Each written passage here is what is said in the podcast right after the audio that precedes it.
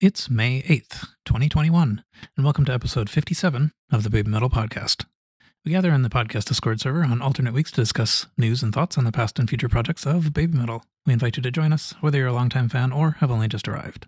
I'm Paul, and I'm joined by Kevin Hey, welcome back, everybody. and Maggie.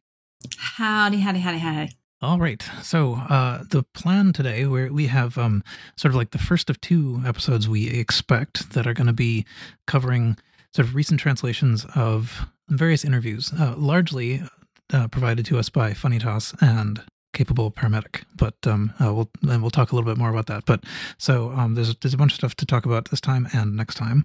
Um, there's a little bit of recent news, and so we will talk about that as well probably the most major bit of recent news that's happened sort of since we since we recorded last was that there was a a, a golden vinyl LP uh, that they released. Um, cost a Mhm. hundred dollars. Uh, Sold Mhm. out in seconds. Mm-hmm. Yeah. So let's see. And, and what else? I guess there's maybe other news. do we do we did we adequately cover that bit of news? uh, not only was there a golden vinyl that was associated with it, but it wasn't even actually the main thing that they were even looking into. Uh, the main thing was what the new phase thing called an NFT, which was 10 collectible digital cards with different images of the girls on them. Um, and they were limited to a thousand. NFTs are the new thing nowadays. I, you know, to each their own on that. Um, but as yeah, they, they it sold out Mhm. with these digital cards quite quickly. Yeah, yeah. I mean, so the I mean the the idea of that was essentially it's essentially just sort of like um, buying buying ownership rights to Mhm. uh, a digital asset of some kind, so that you Mhm. uh, in a trackable way, so that you can sort of sell it and and get them back and stuff like that.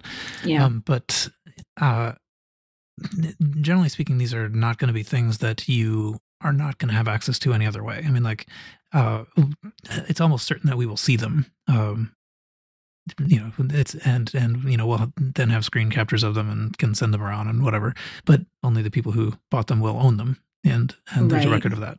yes. Yeah, think of it like a um a digital certificate of authenticity.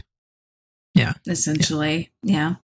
It's a little bit like, you know, I, I often think about this a little bit like buying a video game. I mean, you know, you, you could pirate it. People do pirate it. You know, you're not a, you're not necessarily a chump for buying it. You know, even though even Mhm. though other people pirate it, but uh, it, it is it is a strange thing. But Mhm. um, I agree. do think at least my my take on it is that this is sort of like it's stuff that people have been people are trying in the in the artistic world and you know it's sort of it's sort of become very recently hyped and so you know it was sort of like a, a interesting new thing to just try you know like i i Mhm. suspect that it mainly had to do with the fact that it's a new a new tech and Koba likes new techs Yeah. Oh, that's true. Yeah. He there there was a mention that we'll get to eventually that he enjoys tinkering with new ideas and new technologies, both music and otherwise. I think uh, so. A huge amount of the complaint, I suppose, about this kind of thing is that it is all virtual, and it's not even like just buying like a you know add-on in a video game or something where you're using it in its environment. You know, this is a thing. This is a thing that you you will never physically have. Um, and, And- uh, but so I sort of feel like the the um inclusion of the vinyl pushed back against that a little bit. You know, that it was sort of like Yeah. he he didn't feel quite comfortable with just the nothing. So Exactly. Yeah, that that's what I thought about that too. It's like, well, if this fails, at least we've got this to back it up, and people will pay the money for at least this thing. So, but the and but the bad part about that is though is now, did it sell out because of the NFT or did it sell out for the vinyl? They're not gonna know. Well, you know, I, I don't know. Everybody I've talked to, and of course this is a small sample of just my friends and acquaintances on social media, but I don't know anybody who bought it because they wanted NFTs. Everybody I know bought it because they wanted the 1000 limited edition gold pressed vinyl, yeah, which I can sympathize with. You know, I I, I like Yeah. I like vinyls. I collect vinyls. I have I don't know. I don't have a great collection. I have maybe 50. Um But That's more than my six that I have, which oddly enough does not include baby metal. Oddly enough, Oh, yeah. Well, we should fix that. Uh, I, sh- I know. Eventually, I missed out on the transparent one from the forum. I still kick myself in the butt about that, but Yeah. either either way, Yeah. Oh, the the glow in the dark one. yes, I. I so I didn't have the money at the time, so I was just like, nah, I don't really need it. And now I'm just like, now I see it. If someone resells it, it's like sold for like a stupid amount of money, and I'm just like, Ugh, I could have bought it for the original amount, man. Yeah. Uh, but yeah, Among the people we talk to, it does seem like the vinyl is the is the draw. And uh, Dragon Yeah. Fury was mentioning in the chat too. Like, I would pay hundred dollars for the gold vinyl. I would not pay hundred dollars for the NFT and the vinyl. Which you know, like because uh, there are definitely Mhm. people who, reacted badly to the idea of the NFT by itself. You know, um, Mhm. and I, I can sort of I can I can see that uh, in a, a bit. I do kind of think that it sold out so fast because of the NFT. Like I think I think that there were there are sort of you know there were predatory buyers out there who were just buying the NFT because they think it'll inflate. yeah, Mhm. quite possibly. that whole entire thing just kind of hurts my brain because it's such a but everyone's got their opinions and everyone's entitled to opinions and you know we'll just leave it at that Yeah, there was something something was mentioned in the chat that uh, I, one thing about NFTs that's a little unusual in in the entire world of of merch is that because it's sort of trackable the sales that it is possible for an NFT to have attached to it a condition where like even on resales the original producer of it gets a cut. Um, I don't know if this Oh. is so. Um, I'm not sure if this is actually true with this one. Maybe it actually is. Um, maybe we know that it is, but it is possible for NFTs to, even if their price balloons, um, the original Mhm. the original producer can still get a cut of it. So so that's one thing that's nice because I think you know when you're when you're buying secondhand merch, um, uh, you know after the first sale, it's not none of this is going to support anybody except the, Yeah. the you know the mercenaries.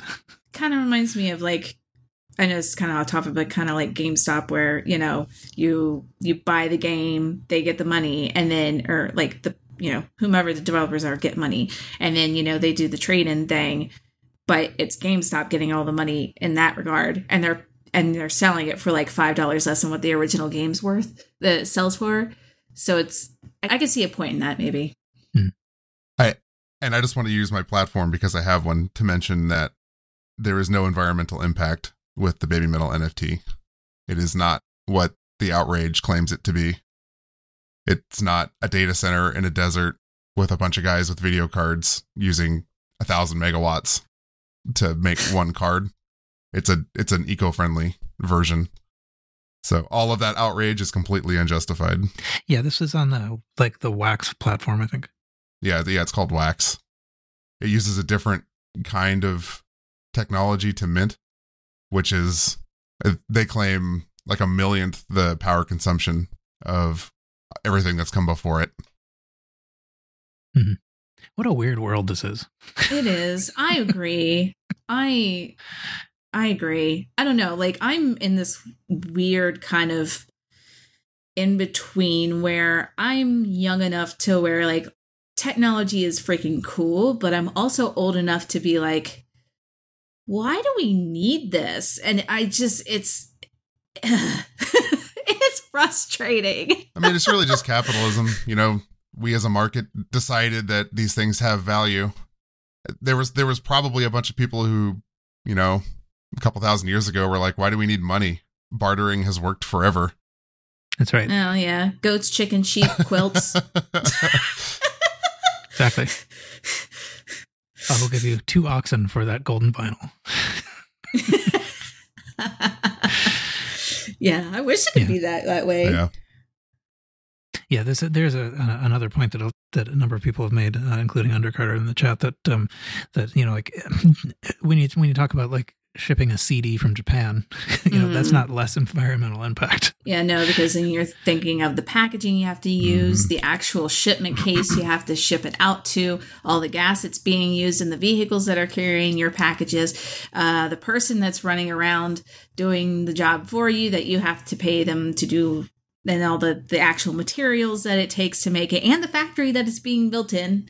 And all the people working in the spewing its all of its stuff, and all the people working in Yeah. the factory. I mean, yeah, I mean, When you take a minute to sit back and think critically about the complaint that it's destroying the environment, I honestly just think you're not taking the time to educate yourself on what this actually is. Hmm. You're just enjoying the rage moment. Yeah. Yeah. Or, uh, uh, uh, I mean, I guess the other thing is too that like uh, you've already given up on the environment based on Yeah. your prior orders of all the stuff. Yeah. So, Yeah. yeah, exactly. Uh, let's see. Uh, well, so it's possible we've covered this now. Are we? do we- yes, Do you feel comfortable having covered the release of the Yes. golden vinyl? please. Did any of you get it? No, No, I didn't get it. I, I, I- no. I thought about it. I, I did, but then I mean, like you, you had to be thinking within the right couple of seconds, or else it was not gonna Yeah. matter. Yeah, I, yeah, I missed it. Yeah. I got the I, I got the wallet set up. That was about as far as I got. Mm.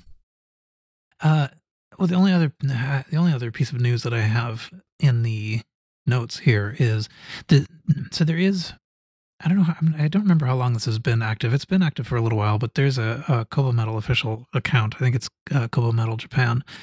Mhm. Um, and just recently, it's been a little bit active. Uh, there, there was kind of like a, a short set of three interview chunks in Quick Japan that it uh, that that account retweeted, and then also, um, and we'll talk about those soon. But uh, also, there's a uh, uh, an upcoming book which is something like Basics of Metal, um, a hundred page book written by the editor in chief of Hedoban, and um, uh, I, I I'm not exactly sure what. So Koba's picture is features on featured on the back, you know, uh, in in the suit, Mhm. and and sort of endorses it. I'm not actually sure that Koba actually participates in it, you know, or if it's just sort of like, a, here's a book a friend of mine published.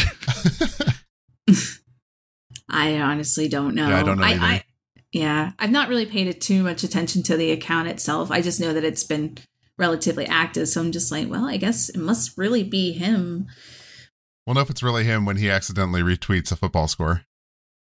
well, I think it is really him because because they're all um the, the things he's retweeted are interviews with Quick Japan that that link back to him. I mean, like at the bottom of the Quick Japan pages, there are you know his social accounts, including this one. Uh, So and then there was like a chat room thing that ended up being on there or something, and there was a few people that got into it.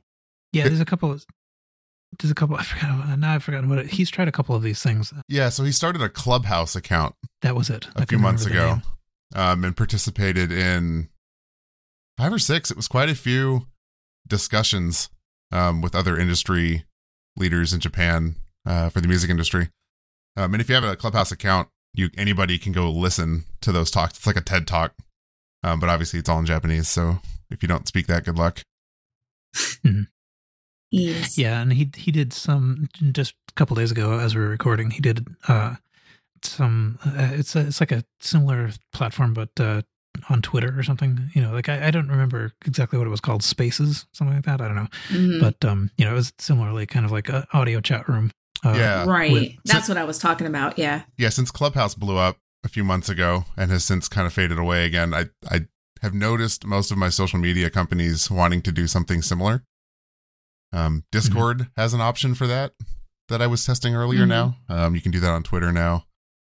Anyway, but that's I, think it's kind of, it's kind of cool that there is you know an actual sort of official um mouthpiece there, and it was actually it was kind of Mhm. neat to look at the the you know, somebody was repro- rebroadcasting the um the Twitter Spaces thing, and uh, you could see like you could see the little icons of all the people that were there listening, and it's like and it's like you know like these are people we know from the shows, you know the hmm that post Yeah. the photos and things like that, and you know so it's kind of it's kind of neat that they're all sitting there, you know Koba sees them, they're right there, you know Right, exactly.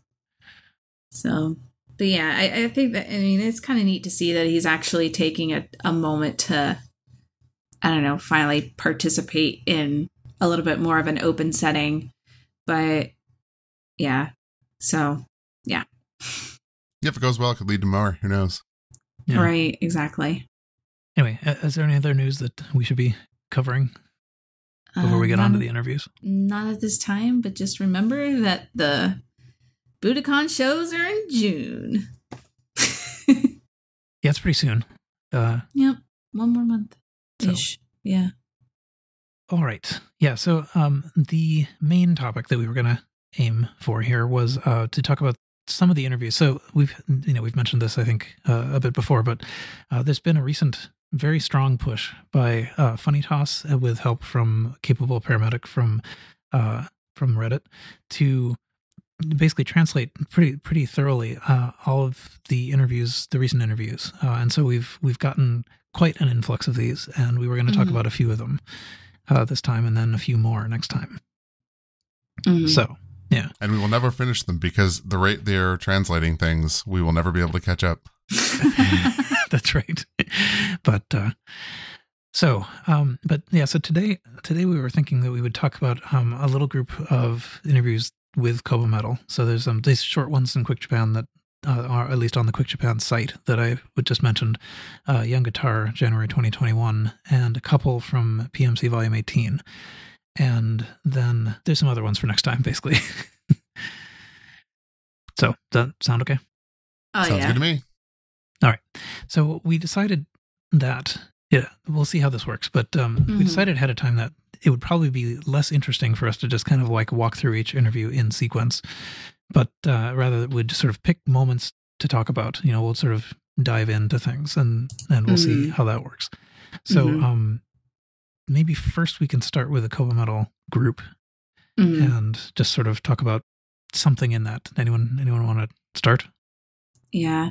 Um actually there was one thing I think it was part of the 10 video um interview Mhm. where uh for Legend Metal Galaxy how they came up with all the video like background and stuff because for those who who did go are very very aware of how large those screens were. Like they were massive. Mhm. they expanded literally from the end of the hall all the way to the other end of the hall. It was huge. So i guess they had originally planned for doing different video backgrounds for the show and then for i believe it was distortion they had pulled up they just decided to go ahead and use some of the the visuals from the actual music video. But what was cool was is that they had you know cut whatever they needed to do. They put it up on the screen with all their lighting and stuff and they were just like you know what?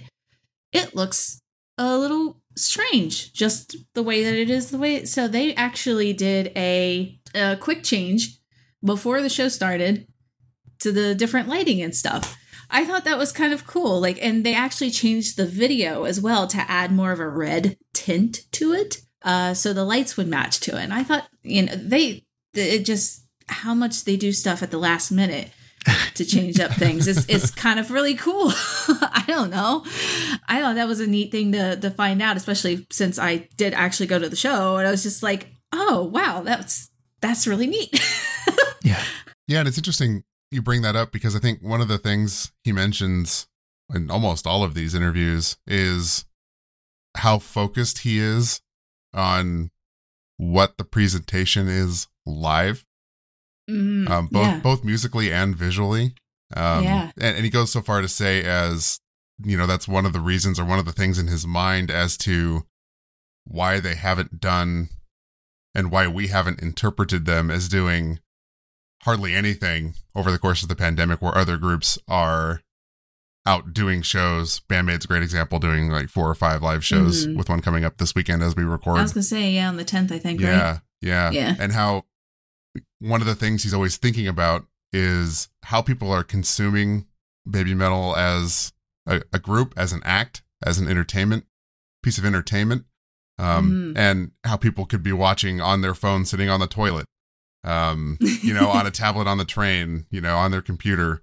Um, uh-huh. And honestly, he's just old and prefers people to be there in person. Yeah.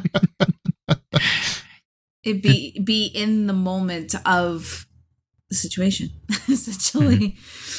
yeah. But he also uh, he does take into consideration of the fact uh, he mentioned in one of the interviews where he's like, well, it's like if you're given ramen, you're given high quality ramen and you eat it and you're like, yeah, this stuff's good. And then, you know, later on you're given, okay, well, here's this ramen and it's a little bit more expensive. And it's like, well, I mean, it's good, but not as good as the first one like he kind of experiences that because he's like well we know that there's people you know being born soon you know now within the last few years where their consumption of the media is going to be that is the most perfect thing in the world. Whereas you know people who were born in behind that you know are realizing that you know the old the what he said the old ramen mm-hmm. um, uh, is is not going to be the same. So he's he's at least keeping a lot of stuff into consideration which is nice i think yeah, I, I, I really very much got lost in all the ramen talk. Sorry. No, no, yeah. no, not. It, what I mean is like when in in Koba's ramen talk, your your relation of it was perfect. It oh, was, okay, all right. incoherent in the source. Fair enough.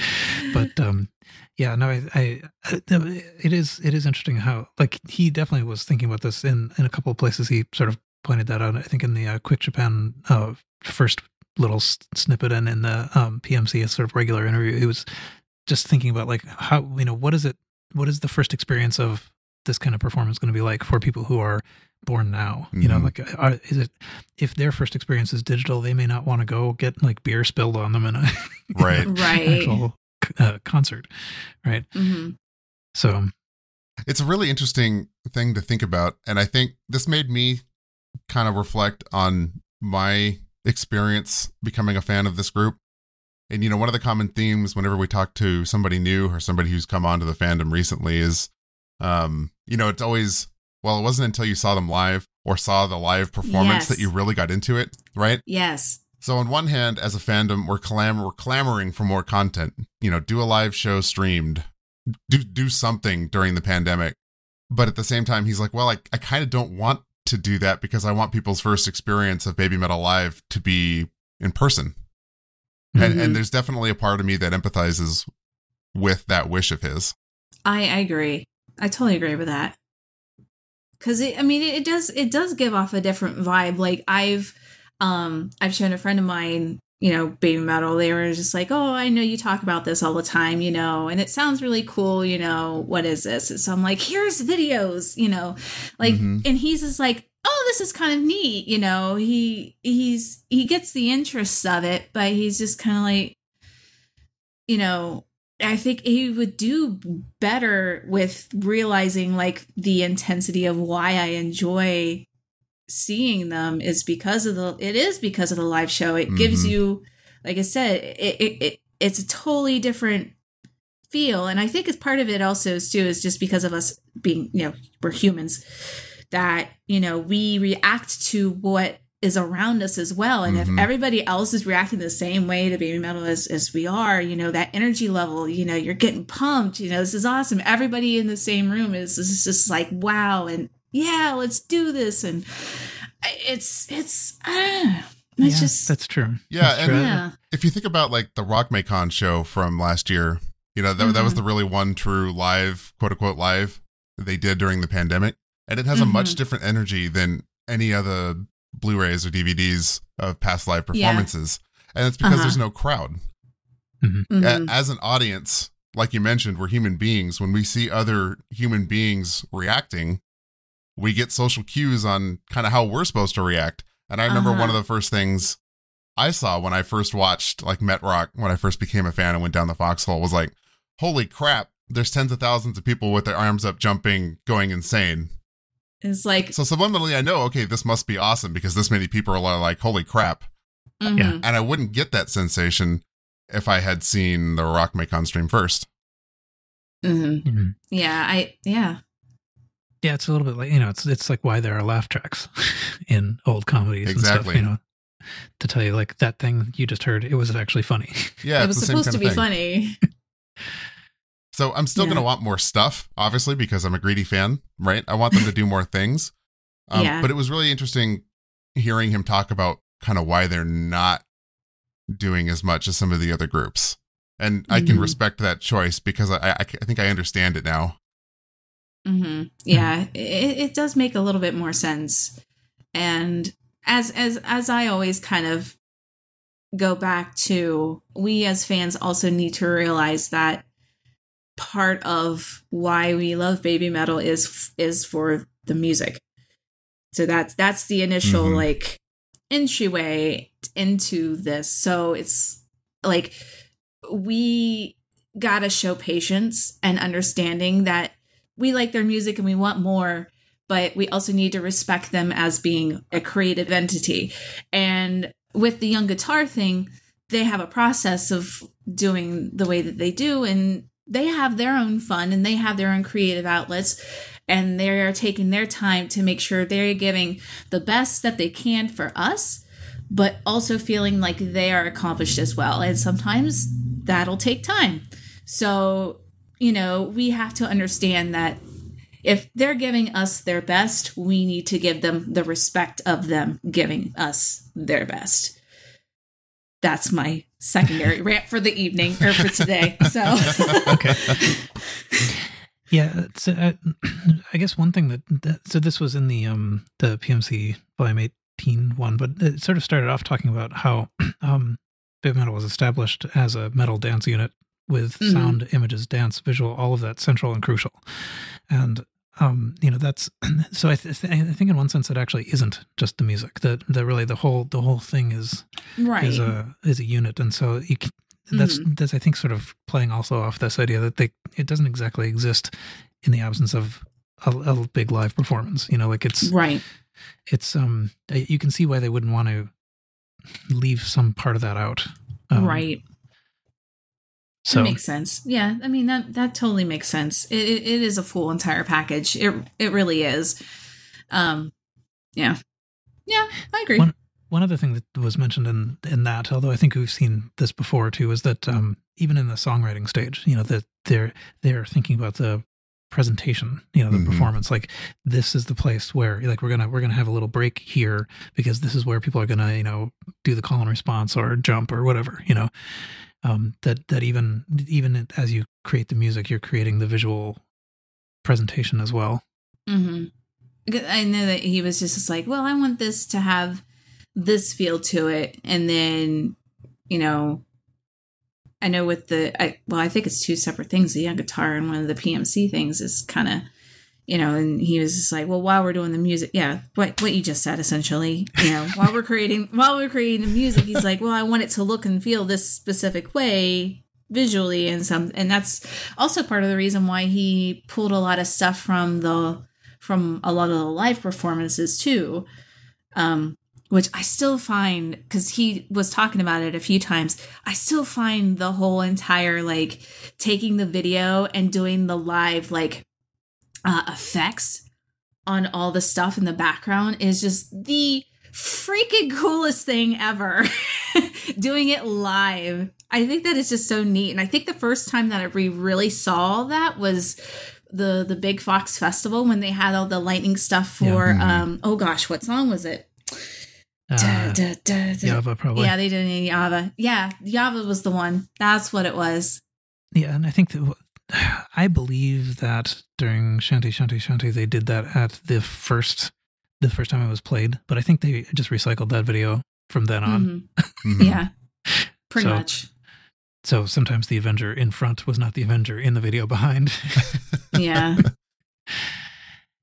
um, because yeah, that there's- was with Kana I think yeah, I think probably I think that was I think that's right. I think it was Kano at the yeah at it was the Kana first one. Yeah, the, the one thing that uh, struck me too, there was you know sort of somewhat somewhat separate point, but um, there's a number of places where, uh, or at least there were two enumerated times where uh, they gambled on the audience. You know, they they basically said, Mhm. you know, like this is going to be they're, they're not they won't have seen this before, but we think we know enough about what they're going to do that we're going to make a video out of it. you know, so yeah they did that with uh, Road of Resistance. You know, they oh they they actually you know this keeps getting mentioned over and over again, but essentially they they extended that audience participation part uh, like the day before. They decided, okay, well they're going to be able to get this. Let's just go do this. This is going to be impressive, and Mhm. um and they this they did the same thing with Papaya. Like n- in principle, nobody had heard that song pretty much before they showed Mhm. up, and they certainly didn't know like how Mhm. to swing a towel but Mhm. nevertheless, uh, they still they still went for it, and and it you know it worked out. And then they edited it overnight and uh, released it. Yeah, which that that was one thing that kind of just it it always kind of comes up in the back of my mind is like how did people know that that's what they wanted us to do, you know? It just kind of just happened organically. Like people just started it's like, "Yeah, we dig this. Okay, well, let's just put up our towels and just start swinging it." And then just everybody starts doing it. It's like, "Okay." Oh well, I mean no, but but uh, F Hero did. I mean, like you know, Yeah, F Hero started that. and F Hero was doing it. oh, oh, okay. I Yeah, yes, he, I he was up on his little pedestal with his little baby metal towel, swinging I it during the chorus. Yeah. Well, true. Okay. Well, I mean, even at the beginning of the song, though, the pa pa pa pa pa pa, pa yeah. I mean, were people do? I, I guess I'm just kind of drawing a blank to the video right now. Were they not swinging the towels at the very beginning of it? Yeah, nobody really did it day one. I didn't notice it at least. I didn't even have a Mm-hmm. towel on day one. Yeah, I wasn't at those shows, so Yeah, although I mean, like it it is um, it was clearly planned. I mean, like they knew that this was going to happen. Mhm. I mean, they- you know, they they F Hero demoed it, but I mean, it's it's also part of their their uh, their choreo as well. Mhm. We're a, A predict- we're a yeah. predictable mob in a crowd setting. yeah, that's true. If you give us something obvious to do, we're going to do it. Mhm. yeah. That's right. Like buy NFTs. Aw. Yeah. Aw. I don't know. Yeah. Yeah, there um another thing that was that was uh that came up in these interviews. I think this was I think this only was in the in the 10 song 10 video moments one, but um we learned that um BMC was the last song they recorded. Like it's the it was the very last last thing that went onto Metal Metal Galaxy and might not have gone on.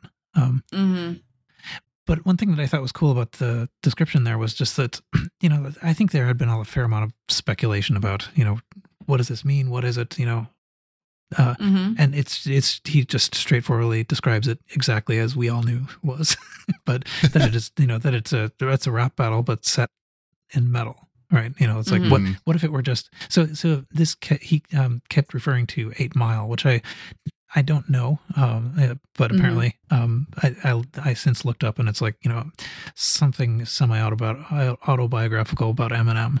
Yeah, essentially, yeah. It's actually pretty decent. Like it's a it's a really good movie if you have a moment to sit down and watch it. Just even just in a movie aesthetic sort of thing. Mhm. Uh, just just realizing that well, obviously Eminem is in it, but like if you take take it away from being oh Eminem's in it to like oh this is an actor doing an acting in this movie and stuff. Mhm. It's it's just it in and of itself it's a really good movie. Yeah. Um especially if you do like hip hop and rap and all that stuff. Well, and it kind of sounds a little bit like um, you know the the movies of the '80s where you know there's some sort of dance off or whatever, you know. Yeah, well, most of that was like early 2000s, the whole dance off stuff too. Well, I guess the 80s did have some of that, like was it Flashdance or whatever, Footloose. but Footloose, yeah, that too. But uh, but anyway, I mean, like it, it does seem like um, you know that's it was really what he was going for. It's like you know we're we're taking this concept and we're you know we're we're distorting it a little bit. You know, we're gonna make Mhm. a metal version of it. Um, so it was it was neat to it was kind of neat to hear his take on that. You know, like what it was they were trying to do. It was also pleasing to have you know understood it and correctly. hmm but Yeah. he, yeah, he did say something else about that. I, I didn't take a close note about this, but um, something about uh, essentially, uh, you know, he doesn't like to. Oh yeah, here's the thing. He, yeah, he could explain things, but he doesn't want to limit people's imagination by explaining too much. So it's better the you know the audience has sort of more room to think about various things. Mhm. And he said, Their I own can interpretations things. to stuff, yeah. He said, I can explain things, but they may not be 100% cor- correct. It's better to listen to what I say with a healthy dose of skepticism. hmm Drink my lore juice and like it. yeah, that does kind of make sense as to why it's always so like stairway to living legend. What is this? Why? What does this mean? This It makes a little bit more sense in that regard too. He kind of everyone has to interpret it their own way, or he wants everything to be kind of interpreted our own way. Take it Mhm. as to what we want it to be, I guess. But Yeah, it's great marketing. I, mean, look at us Yeah, I here mean, sitting here is. talking about it, and it didn't cost him anything. Just had to make a vague JPEG. yeah. Truth. Uh, so one thing from the Koba stuff that I thought was super interesting, um, and I wouldn't mind having a little discussion about because I didn't know this. Uh, one thing we knew about all of the music is that a a lot of it's produced, at least on the album, a lot of it's produced. Um, it's not necessarily live instruments. When it is performed live, it's uh or performed live for the album, not in a concert. Um, it's composed in such a way where they don't really care if it's playable. I thought that was really interesting. Um, Mm. and what I found more interesting is that the people who perform it for the album vary from track to track. It's not the same people playing Yeah. when they're recording.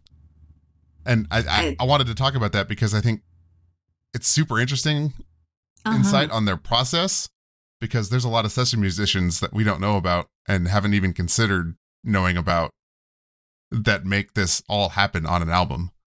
Hmm Mhm. Exactly. I mean, that that has to take a lot of time to be able to like, and a lot of research on that because I, I, I, I you know, I read that too, where like for each song, he's like, well, we want this kind of feel, so we need these sort of people, this person who plays this specific type Mhm. of, you know, uh, of rock or, or guitar or whatever to come and play because we like their style and their style fits the style we want it to be in the song. Mhm. So, I mean, that has to be like, man, they they must they must really do a lot of heavy duty research to be able to accomplish that because obviously, you know, they have a you know, three albums at this.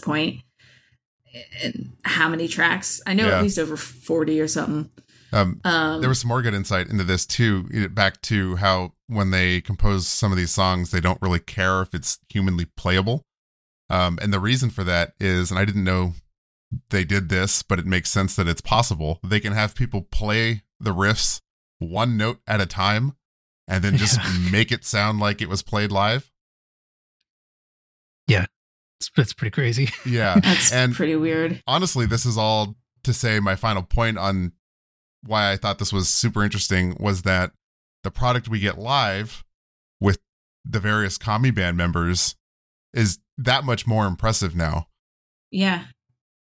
Cuz I mean, most of the time it's pretty spot on. Like Yeah, they nail it. they they rock. Yeah. Yeah, they absolutely nail it. They're doing they're literally doing the work of a village when they go on tour. uh-huh.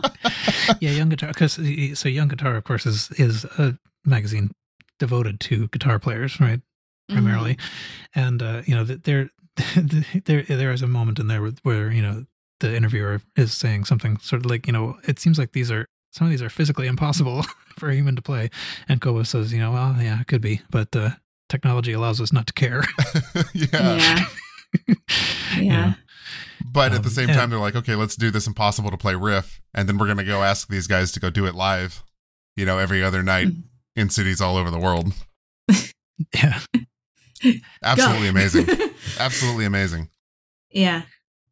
There was another thing that's kind of that's you know it's sort of related to that also in the young guitar interview that where where um they ask a little bit about like t- to what extent the Kami band um imp- improvises you know like puts their own spin on things Mhm. and I mean we all know that it's practically identical every single time they play it as far as we can tell right? Mhm. but um and what koba was saying there was essentially like um that's his intention in a, in a sense that he sort of feels like uh th- that there's kind of like a right answer to the metal genre and people are there to hear the right answer um and people only see like the show they're at one Mhm. one time and you know they, they don't want that one to be like the weird one Right. that wasn't the thing they were waiting for so um you know and he says he, he likes jazz bands and all but that's not what this is Mhm. Right. And I think, and I'm paraphrasing what he said because I don't have it exactly in front of me. Um, he's one of those people that prefers when he goes to see a concert that the group plays what's on the record and not kind of riffs around it and makes it its own thing live. He made a very black and white distinction between groups that play what's on the record and groups that kind of have a different take on a live version And I think he brought up like uh, Mhm. Metallica as an example of how they don't necessarily play what's exactly on the record live because it's live and they consider it kind of two different things. hmm uh, there's a fair amount of like production notes about how you know Koba uh, plays guitar, brings his guitar. Mhm. You know, he got a nine string guitar Yeah. fairly early on, and like brought it to pre-production camp where they where they all sort of sat down and came tried to figure out ideas and talking a little bit about um having I think this was for karate they they were trying to come up with a singable guitar riff that you could imagine sort of like just singing along um he he and Yuyoyuppe um, got into a little riff competition um you know about, about you know, trying to trying to see like you know who had the most singable ones um I, I don't know who won And I think he brought up uh, Smoke on the Water as an example of a singable guitar riff. Um, hmm And I think that's a great example because I think we can all hum the guitar riff in karate and we can all hum the guitar riff in Smoke on the Water. Mm-hmm. Yeah, exactly.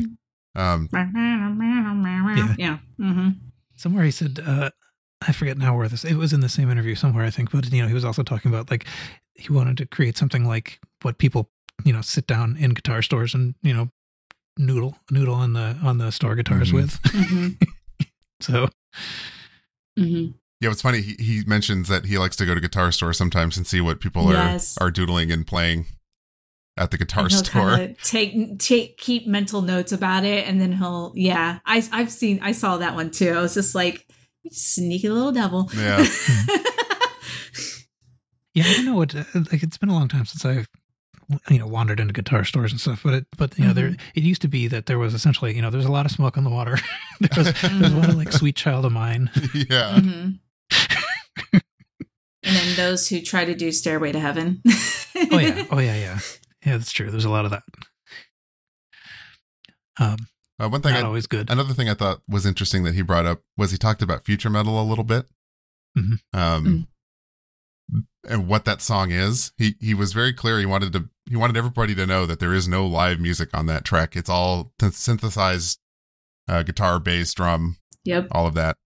Um, so that there is no human playing that on the track, and it's Hmm. kind of the, his take on what metal could sound like in the future. Hence the name future metal. Um, but what I thought was interesting is that he mentions that there are influences and guitar parts that if you're you're metalhead and you've been around for a while, you should recognize. Does anybody recognize Yeah. any of the guitar parts from future metal? Because I sure don't. I, I don't think I do Never paid that much attention to it. I was just like, this sounds cool. Yeah. This is awesome. Yeah. That's basically my extent. I mean, Yeah. certainly some of the some of the lyrics are lifted out of other things. Um, I hadn't noticed the, but but you're right. I mean, like I hadn't noticed the the musical phrasing. Mhm. Um, Mhm. though apparently, you know, it, it's he says it's a tribute to phrases by various guitar heroes. So, so some of the music is is going to come from somewhere. He also actually he also said Mhm. that some of this was originally on a guitar, and then they decided no, Mhm. that's that doesn't fit Yeah. the concept, so they replaced it. Right. exactly. Yep. So if you're a, if you're a seasoned metalhead guitar rock person, listen to future metal again and see if you recognize some of the phrasing. And uh, if you do, let us know because I would love to have an aha moment. That would be an interesting aha moment. Yeah, let me let me in on that one too, because I mean I'm not like super duper into it, but like it's kind of it is very interesting. Funny Toss mentioned in the in the chat the, a, a link to um, green tint, green tinted something something, and that uh, at least in one place um, that comes up as being kind of like an inspiration for the phrasing in the one, um, reminiscent of "Sweet Child of Mine" or Mr. Big's "Green Tinted '60s Mind," um, which I could, which I think I actually I can sort of hear. Like I like you can you can I, you can certainly hear. I think a little bit of the "Sweet Child of Mine" influence in the one. Da, da, da, da, da, da, da. Yeah, definitely. Yeah. Now now that it's kind of running through my head, I- very much so. Very at the very beginning. Uh, and and uh, Funny Toss uh, followed up with a citation which suggests that um, actually Mr. Big's green tinted 60s mind uh, probably just is a fixture in Koba's mind because uh, uh, the quote is, uh, well, for example, if you listen to Mr. Big's green tinted 60s mind, it's pretty clear that uh, Future Metal Riff was inspired by it. Yeah, I can kind of hear it. Uh, maybe just sort of switching off to an, another thing from the Koba Metal universe here. So there's things that the Koba Metal Japan Twitter account retweeted. One of them was this essay serialized in Da Vinci News, although I, I, think what we read was the whole thing, uh, metal or not metal, and it was kind of it was kind of on um, it, it wound up largely being about fashion, um, in a, in a certain sense, but um, he he talked a little bit about sort of the the correlation between clothes you wear and the job you do, and well, he said a couple things that were kind of funny. One was um, that it's it's kind of metal uh, to perform like metal musicians do, uh, even if the clothing is inconvenient for such performances. Hmm. but uh, you know, it's like he's like, well, you know, leather would look good, and it's going to be, isn't it, isn't it going to be hard to perform in leather? And and it's Yeah. like, well, you know, we will we will overcome that challenge and perform anyway. Yeah, I mean, if for for uh, you're bringing up subjects I know about. Um, um, not that I performed in leather. I'm just telling you that. Um, but no, like, so if you are performing up on a stage, uh, you know, you really do have to consider what you're wearing because, for example, leather is a really thick material. So you're wearing it and it's kind of warm. Mhm. Then you're adding on the movement that you're doing, running around, playing your guitar, you're doing all that. You know, your energy levels are up, so your body heat's going up. So those pants are feeling really hot at that point. And then not only on top of that, but you've got the lights that are hitting down from the top of you, which depending on the type of lights that are being used, holy smokes, those things can be hotter than Hades beaming down on you. Um, so then you've got the heat coming from the lamps that are beaming down on you on top of that. So you're sweating your butt off just performing in leather. It's not fun. it's it's uncomfortable. so like that I mean like as and I'm just going to take a real quick correlation with the girls is like I'm so very impressed by the fact that Su performs in long sleeves a lot of the time because it's like that girl has to be burning up. I mean, like it's it's it's a it's a thin material that she wears, yes, but being so close to her skin, she has to be burning up. So like I give her total props in that department. yeah, I, I bet that those are. Uh, I bet that those costumes are pretty light. Um, they are But they- actually they, don't look like they breathe at all, yeah, in particularly from the waist I- off, waist up. Well, I, I being in the department once again that I'm Yep. in, um, they are actually quite breathable. Oh, really? Um, like I said, with the sleeves, the with it being so tight against her, that that bothers me. But for the rest of it, I've I've had questions about that before. Um, and I don't remember. Did you go to um Rock on the Range in 2018, Kevin? I can't remember. No, I didn't do any okay. festivals that year. So um there was a group of us that were together, um, albeit randomly met each other.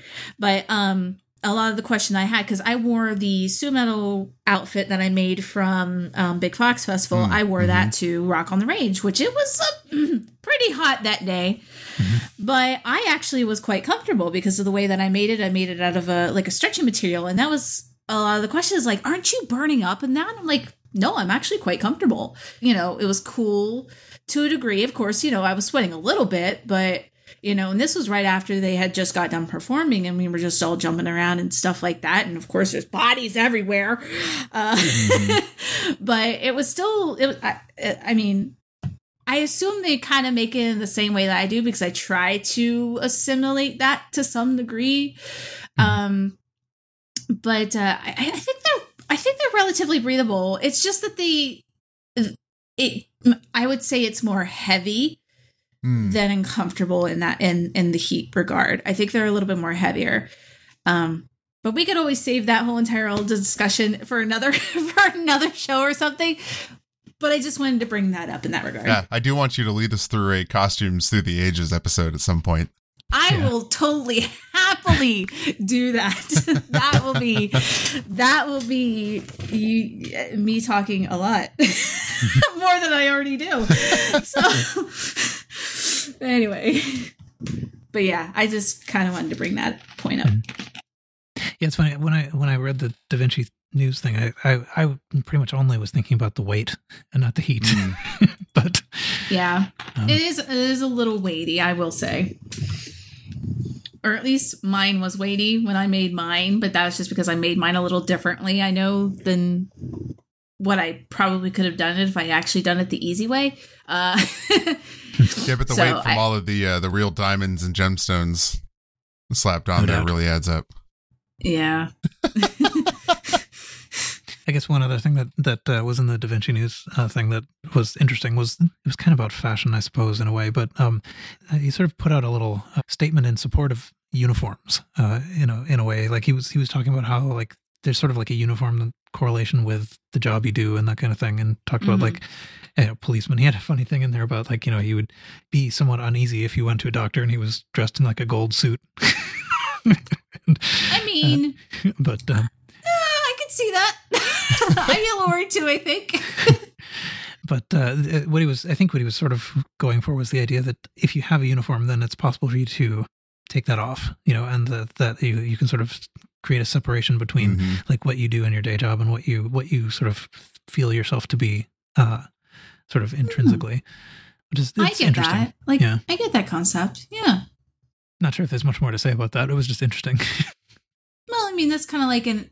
I mean, well, I guess it depends. Like, uh, I mean, once again, just because I can get some of the relation, but like a character actor, you know, people, you know, who are on stage dressed up, you know, who do, you know, try to do more of the old fashioned plays where they're dressed up in like older outfits and things versus oh they're they're regular Joe Schmo on the street, you know, dressed in your jeans and t-shirts and stuff. It even just the outfit that you wear sometimes always it, it can give you a different uh, a feel or a vibe and it's like yeah i understand where he's coming from with that for sure and that would understand why with you know with the girls and things that they have the specific types of outfits that they do so i mean we've seen pictures of them outside of doing Babymetal stuff albeit most of it by accident but um you know, they totally don't look like they normally do when they're on stage. Like, not at all. It's Yeah. it's totally very relaxed and just The Hannah Montana effect is real. yeah. th- there you go. Yeah, exactly. like, would you be able to spot them out in public? I'd probably even have difficulty. Yeah. Yeah, I think we've probably talked about that before, but uh, uh, you know, I I think I think I probably would notice and doubt. Yeah. basically what would happen. I yeah, would say there we "Ah, go. That that's got to be, but it can't be. So all right. right. Yeah, exactly.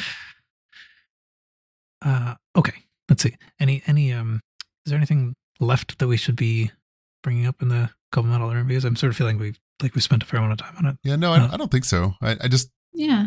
I just want to emphasize that, you know, if you're one of those people who is super interested in the process that goes into all of this and want to understand more about, I don't know, the product side of what Babymetal is and kind of the directions they choose and why they go there. Um, these were all Mhm. super interesting interviews to read. I, I definitely Mhm. learned a lot and it kind of it changed my outlook and Mhm. kind of how I approach their decision making a little bit. Um, Mhm. So I, I would definitely encourage everybody to go check these out if you have time. Yeah, definitely. I mean, it, I, mean, it's, I, it is, you know, he has his way of thinking, and we may not completely understand it, but as for a full like whole, it makes it makes sense. I don't know. I I, ha- I have a little bit more respect for the odd man. Yeah. uh, I- of- I just think- from reading these. Yeah. Yeah, I think just after reading these, you know, I I'm less inclined to get up in arms and throw hands when they make a decision I disagree with or Yeah, do something I don't like. Um, just because, well, at least I kind of know where they're coming from now. hmm And and you kind of know that they've thought about it. You know. Yeah, yeah, exactly. That I'm no longer taking for granted that there isn't a lot of thought and production and every move they make is very calculated. You know, I don't have to Mhm. agree with them. I will definitely criticize them where I think it's justified, but I do think I Mhm. I understand more now what they're trying to do and what the vision is than before I read these translations. hmm Mhm. Exactly. Yeah, and and uh, you know, putting a lot of thought into it does not mean putting a lot of advanced thought into it. Clearly, since a lot of these things Clearly. are kind of last minute decisions, but they were Yeah. thought about even at the last Yeah. minute. hmm So in the uh, in those in those little quick Japan um, site you know interviews, uh, a couple of the things that were talked about had to do with uh, the sort of like I don't know international versus uh, Japanese approach to music and and sort of Mm. image and things like that, which is kind of Mhm. interesting. Um, you know, that I think the question had been something like what is the secret to being you know internationally successful and it seemed like what Koba was basically saying was um branding you know you, be, be be unique and branded and and he sort of it sounded like he was sort of marveling at the fact that uniqueness outside japan is is valued hmm which Mhm. seems almost a little bit stereotypical to say but uh um I, yeah, I Um, don't think he's wrong though. no, he's not. He's not. but you know he's, he he talks a little bit about how like you know the people outside Japan, uh, you know seem seem to dance like crazy no matter what rhythm the song has, even while while the, all the Japanese audiences are a little bit low, like you know at least moving in rhythm with whatever's happening. Yeah. Mhm. Yeah. I think that's something he's mentioned before. How when they're coming up with uh, music and uh, you know what what this is going to look like live, they take into consideration how they think the audience is going to participate. hmm Yep.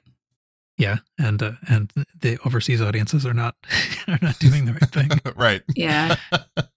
He also had a he had a, he made an interesting observation. I don't know if it's you know I don't know if I believe it. Maybe I do. Um, that uh, you know sort of music engineers um have a different strategy in Japan and outside Oh, Japan. right. Yeah, that like in in the music engineering, the melody and lyrics are highlighted, whereas overseas engineering seems to start with the drums and and you know work down from there. Yeah, that was interesting. Um, yeah. I interpreted that as vocal forward in Japan versus drum forward, not necessarily Mhm. where the song or how the song is started Yeah. from a from a post production standpoint. Bottom up, top bottom. Yeah, yeah, yeah, exactly. Um, that's a great way of putting it, Maggie. I that's not an observation I've made, but uh, you know, after reading it and thinking about it for a little bit, I I kind of get it, hmm and and the way I got it in my own brain, and yeah, I don't know if you'll be able to follow along with this, but if you think of like I thought of Beats by Dre, the headphones, Yeah. they're super bassy. They don't sound very good, but they throw a ton of bass because they're designed to slap the side of your head with drum kick tracks. Yeah. I don't know. I think I, I like them, but Right, that's me. and- Actually, they should have they should have a little physical like hammer, you know, so that you don't have to you don't have to hurt your eardrums, but it can still like thump the back side of your head. Uh, nice little bruise in the back there for after a while, for some people at Yeah. least. But where I was going with that is that those are super popular kind of mid-level headphones that a lot of people Mhm. have hmm and that totally makes sense for our market hmm because they're designed drum forward, I guess to use the same kind of words. Okay. Yeah. I and I could just be completely throwing crap against the wall and hoping it sticks, but that's how I rationalized it in my brain. Mhm. Mhm. And you never see people in Japan wearing beats. I mean, you know, I, I think all of this is uh, at a risk of you know all being falsified by overgeneralization, but uh, yeah, oh, absolutely, absolutely. um, yeah, but it is still interesting. I mean, like presumably we are talking about kind of something a little bit like the uh, at least the the arenas that Koba's familiar with, like metal Mhm. or or maybe maybe even like J-pop music. Uh huh. But Because J-pop seems like it would be. I mean, I'm not like super familiar, but like it would seem like it would start from lyrics first, hundred percent. and then Yeah. work into the music and stuff. I that it does seem like it would be that way. Mm-hmm. Obviously, I'm not like an expert, and I don't really know 100 percent if that's the case or not. But and I suppose actually, um, sort of like non J pop, um, you know, I, what I think of is you know it's dance music, so it's it's all drums, and you know, like if you're lucky, maybe there's you can kind of hear a voice somewhere. yeah, true. If so, it's auto tuned. Well, it. I guess dance music kind of goes from the middle down to the bottom, back to the top. they have like a rhythm that they want to go for, Mhm. and then they add the drum and bass, and then they add any vocals that go on top of it. Hmm I listen to a lot of that stuff. Yeah, yeah. Anyway, yeah, I think I think that uh, I think I have run out of my little notes on the Koba Metal interviews, but Mhm. this yeah, this was really pretty interesting. Mhm. Um, I agree. Uh, I mean, I, I guess uh, just because of you know recent events and things, like a lot of people are, you know, throwing tomatoes at the wall, like You goofball. You know why? Why are you doing this and all this other stuff? And I guess it's just reading these kind of brought a lot of stuff to light, and and you know, it's just kind of realized, you know, people are kind of being a little hard on him. I think, in Mhm. my opinion, they they do their thing with thought. We don't necessarily have to agree with it, but at least understand, you know, that they tried to do a lot of thought into it, sort of thing. Um, like I said, I just see a lot of a lot of people kind of bashing him, I guess, and it just kind of upsets me a little bit. I guess I just want people to kind of see it more as I don't even know how to explain it really, but Stop being so entitled. Stop it, that too. God bless that too. Quit Yeah. being entitled little snots. so okay, so that, I think that's uh, that's the next the next T-shirt for the podcast, quit, right? quit being titled snots. Yeah, And then it's just a mask. It's just the one of the Babymetal face masks with a piece of snot coming from like. oh, that would be. I would wear that. I would wear that. Oh God, no. That's hilarious. Oh. yeah. I don't know. Maybe maybe I'm still new. It's conceivable, but uh, I Uh huh. Like I don't remember a time when people weren't complaining about what Koba does. you know, like I don't I don't feel like this is a new phenomenon. This oh is, no, this it's been- it's Oh, not absolutely definitely not. not. Well, that's one thing he's always he's brought up before is like, well, you can do something, but you're not gonna you're not gonna make everybody happy. It's like you can never make any of them happy. And I guess he kind of laughed laughed at the ending part of that. It was like in a prior interview of some sort, like uh probably I think a couple years back. He's like, no matter what you do, you can't you can't make them happy. Yeah. And he's like, so we'll just you know we'll try our best. What's But, that? What's that know, saying? Whatever. That, um, the devil finds work for idle hands.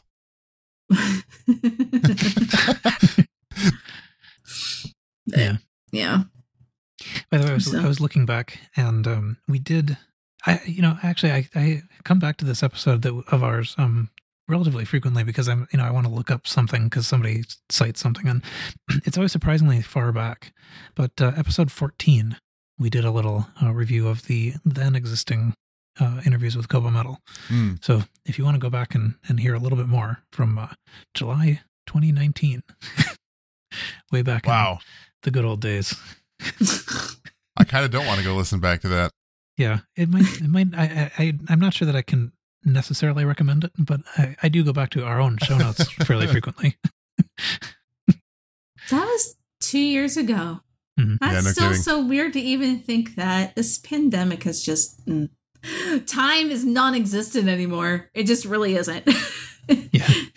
it's just a, Certainly feels that way. this big ball of wibbly wobbly timey wimey stuff. Yep.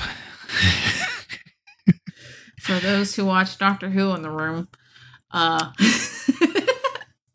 I think it's also it's also a very specific era of Doctor Who. yes, That you're that, that referring too, to. that too. But- Um, okay, let's see. Uh, so I guess basically the plan will be then that next time, I don't know how long this is going to stretch on, um, Mhm. because I think um, we have at least uh, Hedoban 24 and 28 um, to talk about next time uh, with uh, Su-metal and Moametal um, interviews, and so I think maybe maybe we can manage that within some sort of reasonable time frame. Mhm. I don't know. Oh yeah. Um, so so yeah, perhaps we- perhaps we will do all of them next time. But uh, you know, again, thank you to Funny, To- Funny Toss and Capable Paramedic for making this possible because um, Indeed. we did not Very have access much. to these without them. Yeah. exactly. we're going to have a link to Funny Toss's website where you can see all of these translations. And if you're so inclined, throw a little bit of cash his way. Buy him Yeah. a coffee, Or- buy him a slice of Coffee, pizza. pizza, or whatever. Yeah. I think we I think last time we couldn't quite decide whether it was coffee or pizza. I think it depends on whether you've clicked the button or just looking at the button. Coffee flavored pizza. Mm. or pizza flavored coffee. Yeah. And By the way, we have uh, in in the chat we have sort of advance warning of there being uh, another long Koba Metal interview coming up. um, so we we didn't totally finish Koba because uh, Hedoban 24 has a 22 page interview as well. So hmm Might even But- get some more information out of that. That'd be really cool. I, Yep. I I'd like to see a little bit more from him. I really would. Yeah, I I'll be really, honest. really would. I, I Yeah. look at these interviews as when I read interviews with Su and Moa as just kind of fun little interludes, but largely I read the same things over and over and over, right? Exactly. So yeah. they're, just, they're mhm. just fun because I'm fans of them and like them. But Mhm. I find Koba's inter- interviews actually insightful and interesting. True. Yeah. well, he has more freedom to be able to talk, you know, freely about different things too. Plus, he's the head of the whole entire shindig, so he's he's got a bigger like thing to worry about and be able to pull information from.